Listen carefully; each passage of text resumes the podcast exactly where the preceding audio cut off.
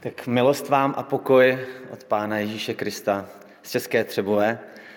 A jsem rád, že jsem mezi vámi, je to pro mě uh, i ctí a uh, rád se s vámi zamyslím nad uh, příběhem starým 2000 let a snad nám to vdýchne naději do našich srdcí. Ještě nějaká naděje pro tento svět, po odhalení masakru v Buče jsem viděl, jak někteří na Twitteru píší, že nechtějí žít ve světě, kde je toto možné. Pojďme se dneska zamyslet nad příběhem o muži jedoucím na oslu, muži z Nazareta, což je příběh s tak silnými symboly, že měnil svět a myslím, že má moc změnit tento svět i dnes. Má, to, má ten příběh moc změnit i naše srdce. Tak kdo je ten muž, který přijíždí do Jeruzaléma? To je otázka, která vlastně zaznívá i v tom textu. Když se podíváte a pokud se budete chtět se mnou sledovat, tak eh, budeme sledovat text z Matoušova Evangelia 21. kapitoly. Verš 10. Když výjížděl do Jeruzaléma, ve městě zavládlo vzrušení. Město se otřáslo, doslova čteme. Všichni se ptali, kdo to je. Kdo to je? Kdo to je? Kdo je Ježíš? Někteří říkají, je to pomocník, někteří říkají, je to Bůh, je to král, někteří říkají, je to moudrý člověk. A ta otázka, kdo to je, já si myslím, to není otázka jako žádná jiná. Není důležitější otázky na světě, než kdo to je. Kdo je muž, který jede na oslu. C.S. Lewis uh, to zaznamenal ve své knížce uh, tady tu otázku a navrhl takzvané C.S. Lewisovo trilema. Jak je dilema, máte na výběr ze dvou věcí, tak trilema jako výběr ze tří věcí. A v angličtině to zní, je Ježíš mad, je Ježíš bad, anebo je Ježíš God. Zna, jako v češtině je to šílenec, nebo je to lhář, a nebo je to Bůh. Jsou tři dá možnosti podle C.S. Louise. Buď to byl poblouzněný, věřil o sobě něco, co bylo šílený. Ale zkuste si přečíst tento příběh, anebo příběhy evangelií a zkuste zvážit sami, jestli takhle jedná nebo mluví šílenec. Ta druhá možnost, že by to byl lhář, tak ta je ještě méně pravděpodobná. A to, jestli to byl Bůh, to zní až příliš moc š, jako silně, ale, uh, ale v tom dnešním textu i ta odpověď zazní.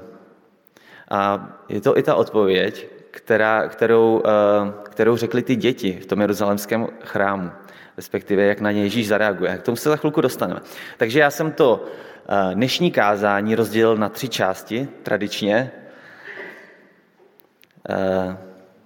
Eh, první bod král na oslu, druhý jaký to je král a za třetí proč je to důležité.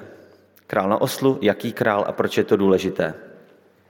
Tak nejdřív uh, se podíváme na ten příjezd, na toho krále na oslu. A uvidíme, že to je vlastně opravdu příjezd krále. Palmové ratolesti, které tady vidíme a které pokládali jeruzalemští občané, tak se vítali králové. A touto cestou, kterou jede Ježíš, projelo, projeli dva docela významní vládci, vůdci starověkého světa. Touto samou cestou, i tou samou bránou, i s těmi palmovými ratolestmi. Taky někdo předtím jel. Byl to Alexandr Veliký a byl to Antiochos Epiphanes. A všem těm obou dvou takhle stlali ty palmové ratolesti. Taky tam vidíme ty pláště, co, se, co, co dávají lidé. To je zase hebrejský zvyk. V druhé královské deváté kapitole čteme, a oni hned každý vzal svůj plášť, prostřeli ho pod ním na schody a troubili na beraní roh a volali, Jehu je král. To byl zvyk, kterým se vítal král. Také ten dav, který volá. V Lukášovi v 19. kapitole čteme, požehnaný král, který přichází ve jménu hospodinově. Na nebi pokoj a sláva na výsostech. Tu někteří farizeové, farizeové byli takový vážní pánové, říkali, Ježíši mu říkali, mistře, napomeň své učedníky. A on odpověděl, pravím vám, budou-li oni mlčet, bude volat kamení. On říká, nedá se nic dělat, jsem král a i kdyby oni mlčeli o tom, tak bude volat kamení. Celé stvoření se přidá, každý vydá svůj hlas. No a jdeme ještě, ještě dál a hloub, kdo je Ježíš, kdo to je. Když on přichází do chrámu, je to vlastně něco, na co židé čekali století. Totiž kdysi šekína, boží přítomnost, naplnila chrám. A od té doby se to dlouho nestalo. Ani ten chrám, co, co vystavil Herodes, tak s ním se to nestalo. A najednou boží sláva, šekína v stělesněná v Ježíši přichází do toho chrámu. Boží, chrá, boží sláva přichází do chrámu. A dělá to, co se očekává i od krále, od Mesiáše, že odstraní hřích a uzdraví nemocné. A navíc Ježíš, všimněte si, on se tam chová, jako kdyby byl doma v tom chrámu, jako kdyby to tam, mu to tam patřilo. Chová se jako Bůh. Chrám je dům boží. A on je ten pravý Bůh, pravý král, kterému to tam patří. On to tam prostě si to tam srovná, jako kdyby přišel do svého vlastního domu a zjistil, že tam má nepořádek. No, a teď se dostáváme k té chvále dětí, k tomu, co tady sestra četla se žalmu 8. To je starověký žalm a my tam čteme, to přečtu znovu. Když velekněží a zákonníci viděli jeho udivující činy, i děti volající ve chrámě Hosana synu Davidovu, rozněvali se. Řekli mu, slyš, co to říkají. Ježíš jim odpověděl, ovšem, nikdy jste nečetli z úst nemluvňatech a kojenců, připravil si chválu. A to je, to je, to je, pro, to je šokující. Ježí, oni mu vlastně vyčítají, koukej, oni ti říkají, že jsi král, a Ježíš říká, nejenom král, já jsem Bůh. Protože když si přečtete žalm 8, tak ti, kteří, ty nemluvňátka, kteří chválí někoho, tak ten někdo je v žalmu 8 ne nějaký král, žido, jako mesiáš, ale je tam přímo hospodin. Že Ježíš jim říká, vy si myslíte teda, že jsem jenom král, já jsem hospodin, který přišel do svého chrámu. Že farizeum vadilo, že ho děti považují za mesiáše a on jim řekne, nejen to, já jsem nejenom mesiáš, ale jsem hospodin Bůh. A teď se podívejte, to je první bod. Král na oslíčku. Je to král. A teďka druhý bod, jaký je to král, který přijíždí na tom oslíku. Ježíš je jiný král než jakýkoliv král na, ten, na tomto světě. Třeba Alexandr Makedonský, anebo třeba Vladimír Vladimirovič Putin. Když ho porovnáme s těmito vládci, zjistíme, že to je úplně jiný král. Tak nejdřív oslátko. Ježíš je král, který přijíždí na oslátku. Řekněte mi, který král by si vzal oslátko pro příjezd pro triumfální příjezd do hlavního města. To je něco jako kdyby tam přijel Trabantem. Eh, víme, že králové a vládci, včetně třeba Vladimíra Putina, jezdí v obrněné koloně, limuzínami. ale Ježíš přijíždí na oslátku. Alexandr Makedonský vjel do Jeruzaléma na svém obrovském a slavném koni Bucefalovi. Putin by nejspíš přijel na Medvědovi. Nebo já nevím, na čem by přijel. Ale Ježíš přijíždí na oslátku. Kdo jezdí, kdo jezdí na oslátku? No, třeba San, Sancho Panza jezdí na oslátku. Je to až úsměvné. Král tohoto vesmíru přijíždí tím nejchudším možným eh, způsobem do svého hlavního města. Další rozdíl mezi Ježíšem a jinými vládci. Jiní vládci chtějí dobývat. Ježíš chce sloužit. Alexandr Makedonský rozšiřoval své království armádou pikenýrů a výborné jízdy. Putin rozšiřuje své království tanky. Ježíš rozšiřuje své království pokornou službou. Myje nohy, sytí hladové, dává naději zklamaným, dává naději těm, kteří naději nemají a dotýká se ran. Další rozdíl. Vládci tohoto světa chtějí šplhat výš, Ježíš sestupuje níž a níž. Aby se Alexandr stal králem, musel stoupat po společenském žebříčku výš a výš. I Vladimír Vladimírovič z východoněmeckého agenta KGB se propracoval na největšího vládce, diktátora největší země světa. Ježíš se stal králem tím, že se stoupil níž a níž. Mil nohy učedníkům. To je srovnatelný třeba dneska s uklizečkou.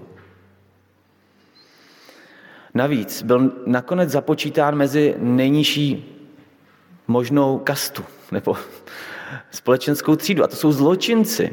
Sestoupil až mezi zločince. A historikové nám dneska dokonce říkají, že na kříži lidé nevyseli se s, rouš, s rouškou kolem pasu. Ježíš byl velmi pravděpodobně na, na kříži úplně nahý. Byla to součást i toho utrpení. Proto se ženy například křižovaly uh, tváří ke kříži. Ježíš ztratil úplně všechno. Stal se úplně tím nejnižším z nejnižších. Další srovnání. Králové, vládci tohoto světa se chtějí zabezpečit. Chtějí bezpečí. Ježíš se vydal dobrovolně nepřátelům. Alexandr měl kolem sebe, Alexandr Makedonský, myslím, měl kolem sebe ochránku mužů, aby se zabezpečil. Putin sedí v bunkru. Dokonce mu říkají, říkají bunkrový dědek v Rusku. Ježíš měl za, za přítele, vemte si, Ježíš měl za přítele muže, o kterém věděl, že ho zradí. Kdo z vás by to udělal? Kdo z, kdo z vládců by to udělal? No. A další, poslední srovnání. Vládci tohoto světa zabíjejí, aby rozšířili své království. Ježíš se nechal zabít. Alexandr Makedonský nechal své nepřátelé narážet na kůl. Putin je nechává otrávit nebo zabíjet raketami nebo svými hrdlořezy. A Ježíš udělal opak. Nechal se za své nepřátelé ukřižovat. On vyměnil korunu ze zlata za korunu strní. On vyměnil královský plášť za nahotu. On vyměnil líbání rukou za plivnutí do tváře. Ježíš vyměnil oslavné písně za urážky a posměch. Ježíš vyměnil královský prsten za probodené ruce. Ježíš vy, vyměnil královské lázně za koupel ve své vlastní krvi. On vyměnil sám sebe za tebe. Jaký je tedy to král? Je to král, který se stal služebníkem. To je podstata Evangelia. Podstata hříchu je přesný opak. Je to, když se služebník chce stát králem. Ano, to se dá říct, že je podstata hříchu. Když se služebník, člověk, chce stát králem, chce sedět na místě Boha. Podstata Evangelia je úplný opak. Je to, když se král stal služebníkem. A víte co, teďka to veme trochu osobně. Snadno se nám nadává na moci pány, na diktátory. Ale co my? Nejenom Alexander Makedonský, Epifanes nebo Putin, ale my všichni chceme být králi. Králi svého světa. Možná ne celého světa, ale svého světa. Chceme, aby bylo po našem. Chceme, aby nás lidi obdivovali. Chceme, aby nás lidi poslouchali. Chceme mít co nejvíc sledujících, co nejvíc lajků, co nejvíc sdílení. Chceme, abychom nebyli zranitelní, aby jsme byli v bezpečí. Chceme také, aby nás lidé chválili. Chceme, abychom měli kontrolu nad naším životem, a také, aby naši nepřátelé zmizeli. A podstata toho, jak Ježíš změnil svět, je to, že i jeho učedníci, jeho následovníci si uvědomujeme, že i my jsme součástí problému tohoto světa. Nejenom oni, ale i já. No ale co s tím? Co s tím? Eh, jeden kontroverzní eh, psycholog, eh, J.B. Peterson, kanadský psycholog, tak on jako vyznavač Junga sdílí své sny často. Doporučuji vám to taky. Ono, Bible a sny, to je, to je obrovské téma. No a on měl sen a ten sen vyprávěl, jako on není, nebo kdo ví, jestli teď už není věřící, on se tak různě přibližuje, ale, ale tehda, to bylo ještě před lety, tak věřící rozhodně nebyl, ale měl sen. Měl sen, jak je na hřbitově u katedrály v noci. A najednou se stane to, že z hrobu začínají povstávat lidi. A ty lidi mají na, na hlavách koruny. Jsou to totiž na té katedrály, jsou věhlasní králové historie. Výborní muži, schopnostmi, strategií, politické, politický giganti. Ale co je na tom snu hrozné, je, že oni berou do ruky meče a začínají se být mezi sebou. A Jordan Peterson v tom snu stojí, pozoruje to a je mu to hrozně líto vlastně. Je mu to strašně líto. Proč, proč takového zmařeného potenciálu? Jako, teď ty lidé by mohli posloužit světu, udělat ho lepší, zabezpečit mír, budovat nemocnice, budovat mosty. A je z toho zoufalý. A čím více z toho zoufalí, tak tím víc oni spolu bojují. Až si všimne naděje. V rohu toho hřbitova je socha Ježíše na kříži s trnovou korunou. A oni přestávají bojovat. Jdou postupně, jeden po druhém, k té soše. A té, ty koruny z hlavy pokládají k jeho nohám. Já nevím, jako, já jsem neslyšel líp řečený evangelium vlastně, než z úst tohohle nevěřícího profesora psychologie jeho snu. Já, jsem, já, já to vidím jako co s tím, tak to je to řešení. To je to, jak ten příběh nás, i nás Ne, že to udělal jenom Ježíš, ale my jdeme v jeho šlépějích. A popravdě, jak říkají moje oblíbená skupina z Čech, uh, Plastic People of the Universe, ve svých pašiových hrách, říkají, cesta Kristova je cesta smrti. Cesta nejenom rea, jakoby reálné smrti hned, ale i umenčování, i způsob služebníka, i způsob uklizeče. Ten, který se ponižuje. Ten, který odezdává svoji korunu, kleká před Kristem jako králem a odhazuje korunu svého života. Nejenom králové, ale i já. I my. Tak to byl druhý bod a poslední. A musím říct nejkratší bod. Tak je, že proč je to důležité? Proč toto řešit vůbec? A jak rychle to řešit? S těma našima korunama na našich hlavách. Kdo to je, se ptají jeruzalemští občané. Je důležité pro tebe, aby si věděl, kdo pro tebe Ježíš je. Je to nekonečně důležité. E, nekonečně důležité i to, co uděláš s korunou na své hlavě.